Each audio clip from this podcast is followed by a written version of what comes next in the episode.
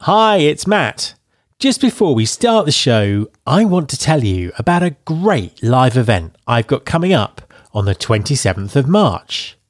To celebrate 600 episodes of Recruiting Future, I'm going to be hosting a live Ask Me Anything webinar. This is your chance to pick my brain on anything you like, including market trends and predictions, the impact of AI on recruiting, skills based hiring, the changing role of recruiters, podcasting tips, or even my favourite Scottish tourist destinations and whiskies. Literally, ask me anything. I'll also be joined by some surprise special guests who'll be adding their perspectives to the conversation. You can sign up now by going to mattalder.me slash AMA. That's mattalder.me slash AMA and I really look forward to seeing you there. That web address one last time mattalder.me slash AMA. Support for this podcast comes from Eightfold.ai. Eightfold.ai delivers the talent intelligence platform the most effective way for companies to retain top performers, upskill and reskill the workforce, recruit top talent efficiently, and reach diversity goals. Eightfold.ai's deep learning artificial intelligence platform empowers enterprises to turn talent management into a competitive advantage. There's been more of scientific discovery more of technical advancement and material progress in your lifetime and mine than in all the ages of history.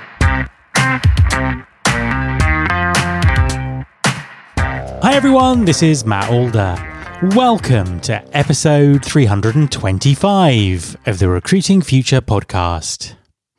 Recruiting at the C level presents some unique challenges perhaps the most prominent being the long standing inequality of the number of women hired at board level. The sudden move to remote recruiting has also significantly disrupted executive search's traditional high touch candidate experience. My guest this week is Vanessa Klein, a partner at international search firm Calibre One. Vanessa worked as an in house recruiter earlier in her career and has some valuable knowledge and insights to share on the current challenges in executive recruiting and the drive for more equality in the C suite. Hi, Vanessa, and welcome to the podcast. Hi, Matt. Great to be here. An absolute pleasure to have you on the show. Could you just introduce yourself and tell us what you do? Sure. My name is Vanessa Klein. I'm a partner at an executive search firm called Calibre One. We are a we are a smaller um, but a large on the boutique side of executive search, and we have offices in London and throughout the United States. And I focus on consumer technology companies and helping them build out their leadership teams. Tell us a little bit about your backstory and how you got to do what you do now. Well, I think very rarely have I met a recruiter who set out to be a recruiter. It seems like the sort of thing that people often fall into, which is also true for me. I actually started out in major gifts donations, so fundraising for a large national nonprofit, and fell into executive search with a small firm in the Bay Area. And from there, my career took off, and I've worked in house with internal executive search functions. And then on the retained search side, where I've spent the bulk of my career and I'm currently now. I can say that I started out initially focusing on nonprofit clients, and that lasted for about six months before I got pulled into all sorts of different projects initially ranging from recruiting VP of engineering candidates to enterprise technology companies and then focused on go to market roles with enterprise companies and then transitioning to consumer and really recruiting the gamut initially from CFOs to engineers to marketers and then found myself kind of settled into chief human resources officer searches um, general managers CEOs and CMOs. Executive search is something that we've we've covered a few times actually in the last few months on the show and an increasing number of employers are sort of building their own capability when it comes to executive search in-house. What would your advice be to employers who are doing that? I think there are a few companies, a few good examples of companies that have done that really well. One being Apple, another um, being Nike and Cisco have all done a great, great job at building internal executive search functions. And what they have all in common is they recruited partners like myself from search firms to lead that effort and then build out teams that are a mix of both associates from retained search firms and internal recruiters who've spent their their career working with companies on the inside. And I think that mix is really important because you find that executive search partners are used to working with clients and internally that would be various stakeholders, hiring managers and helping them flesh out what it is that they really need and educating them on how to go about finding that person and the most successful way of recruiting them and getting them interested and what the interview strategy should look like. And I think that skill is essential. Then you combine that with the research chops that you find in associates or research analysts at external firms, and you combine that skill set with the people that are have grown up on the enterprise side and been spent their career within a company.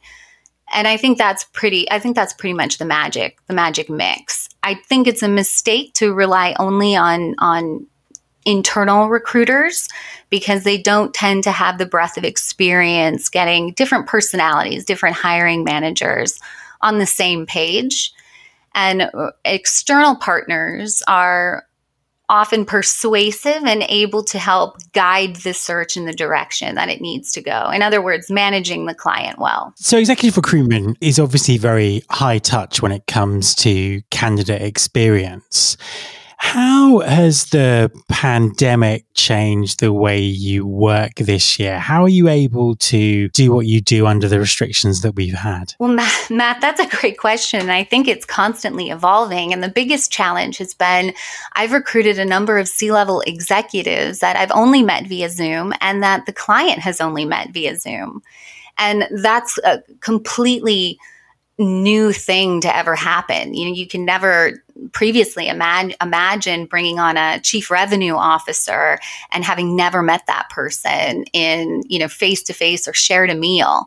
And when I'm working, for instance, I have a CEO search that we're about to extend an offer on right now. And that CEO candidate has never sat down with the founder or the executive team outside of Zoom and it presents a, the challenge of how do you really get to know someone when it isn't you can't create that informal get to know you context that we so often do, which is we'll advise clients, you know, set up a meal, bring your partner and the candidate's partner and have dinner together and really get to know each other in a more personal way and we haven't been able to do that. So it's it's resulted in in a new way of trying to establish those kinds of relationships. And we've done that by sending um, catered kind of pre-boxed meals or wine pairings with charcuterie plates and set up Zooms and having people get together that way and trying to create that atmosphere that's conducive to real authentic conversation that's outside of an interview context. So I think that has been the real challenge. For me personally, I normally will fly out to wherever the candidate is and meet them. Um, where I haven't been able to do that, so I'm only able to meet them via Zoom. And how that's changed my process is instead of having my check ins with candidates on a phone call, it's Zoom instead. So at least we get to see each other regularly, which builds a sense of familiarity. One of the other big issues that we've been talking about for, for a number of years is the, the inequality of female representation in the C suite. Is that something that you're seeing improving? And what are the key issues around that at the moment? Well, that's a big hot button issue, Matt. And I would say absolutely almost every search that we're working on across the firm, the mandate is to present women executives as part of that slate of candidates without a doubt and we have clients that have even said you know we we want to hire a woman we only want to see women candidates so the emphasis, I think, has certainly improved. And we've seen across the across companies that board members being recruited are women. That it's that's huge right now adding women to boards not just of public companies but um, of earlier stage companies and in the vc community. Vc backed tech companies are all doing the same but I think it's a bigger issue, which is that oftentimes I'm mandated to, let's say we're hiring a CFO, and the client will say, I only want to see CFO candidates that are women. But they also only want to see candidates whom are sitting CFOs. So, in other words, we're being asked to recruit women who are already at the top of their career and recruit them into a new role. And frankly, I think I don't think that's really improving the situation for women. I think what improves the situation for women is companies thoughtfully creating strategic recruiting plans from their most junior level roles where they're recruiting women and creating a path internally for promotion. And I haven't seen, or that hasn't been what I've been hearing from HR leaders and CEOs that it's very much let's recruit a woman who's currently a C level executive and bring her into our organization, which is great, but you're not making more room at the top for women unless you're building a pipeline of women candidates. And that means programs from uh, recruiting women who have recently graduated from university and bringing them into your organization and putting them on a development track. That's where I think the biggest need is. And that way you're able to promote from within and grow women into these roles that you're looking to fill. And a related question to that what can companies do to be more inclusive? Well, one of the one of the, the, challenges that I've I've seen pretty frequently is that a company will want to recruit a woman onto into their leadership team, and it may be that this is going to be the first woman on that leadership team. And one of the biggest challenges for a woman accepting a role is she wants to know that the effort she made to build the credibility that she has in her current role, that she will have that same level of credibility in her new role.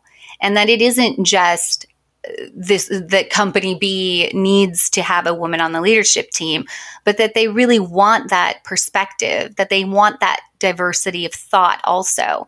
And so really thinking through how do we change the way we communicate with each other as an as a an all male team to make sure that we're creating an environment where a woman is going to be comfortable making her contribution, that the communication styles may be very different, and giving that some serious thought in terms of how do we make sure that she feels she can make an impact? How are we going to support her cross functionally?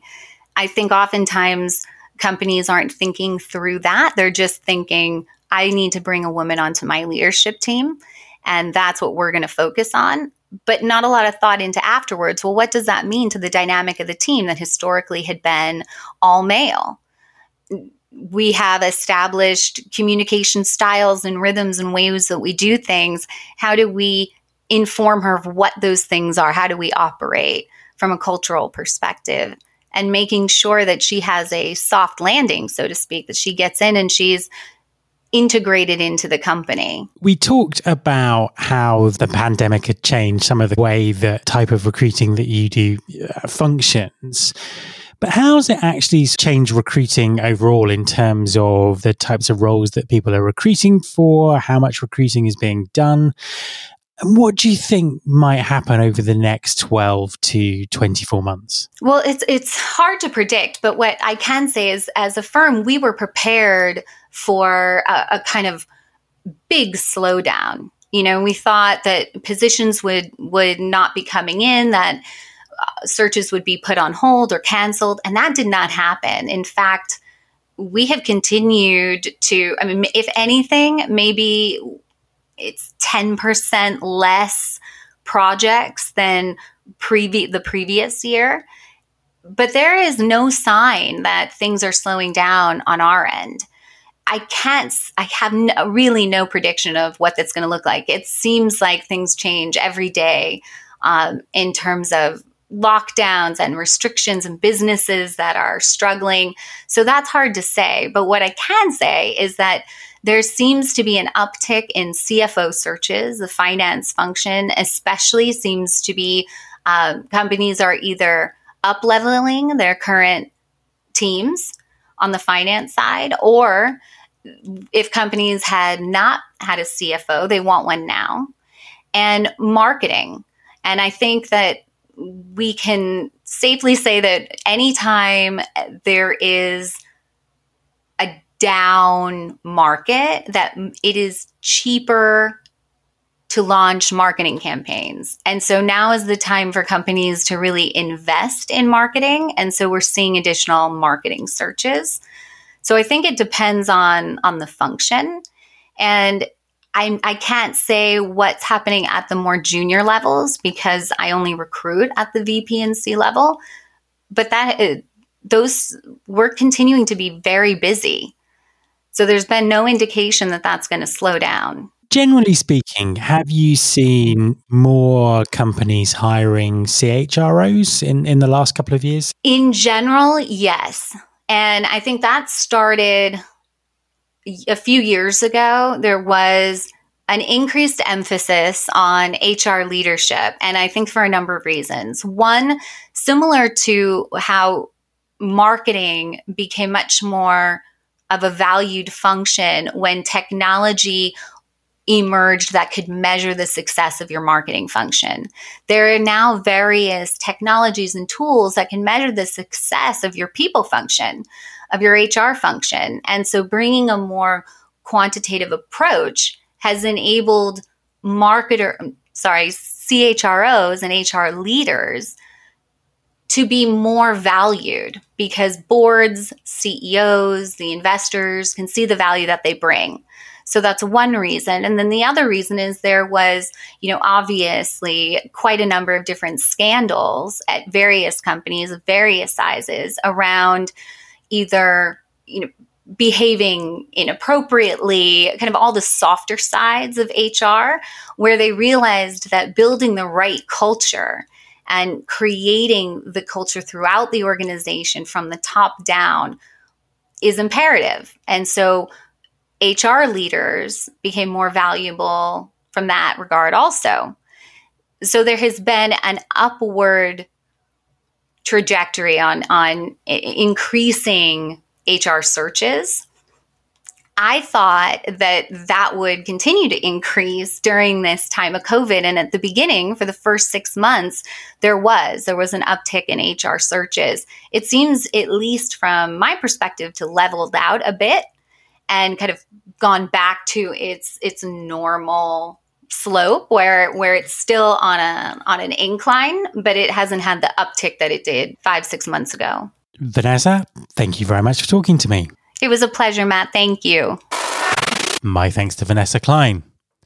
You can subscribe to this podcast in Apple Podcasts, on Spotify, or via your podcasting app of choice. Please also follow us on Instagram. You can find the show by searching for Recruiting Future. You can search through all the past episodes at www.recruitingfuture.com. On that site, you can also subscribe to the mailing list to get the inside track about everything that's coming up on the show. Thanks very much for listening. I'll be back next time, and I hope you'll join me.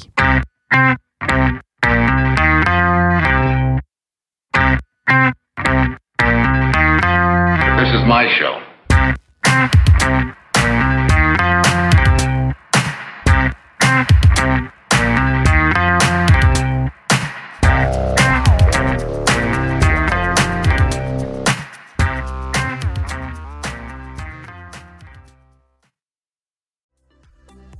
Imagine how fast we could solve the world's biggest problems if more SaaS startups would gain traction sooner. Welcome to the Tech Entrepreneur on a Mission podcast. This podcast is dedicated to sharing experiences from B2B SaaS CEOs who are going above and beyond to deliver change that is noticed. You will hear their secrets and learn what is required to build a SaaS business that the world starts talking about and keeps talking about, and how to overcome the roadblocks to do so.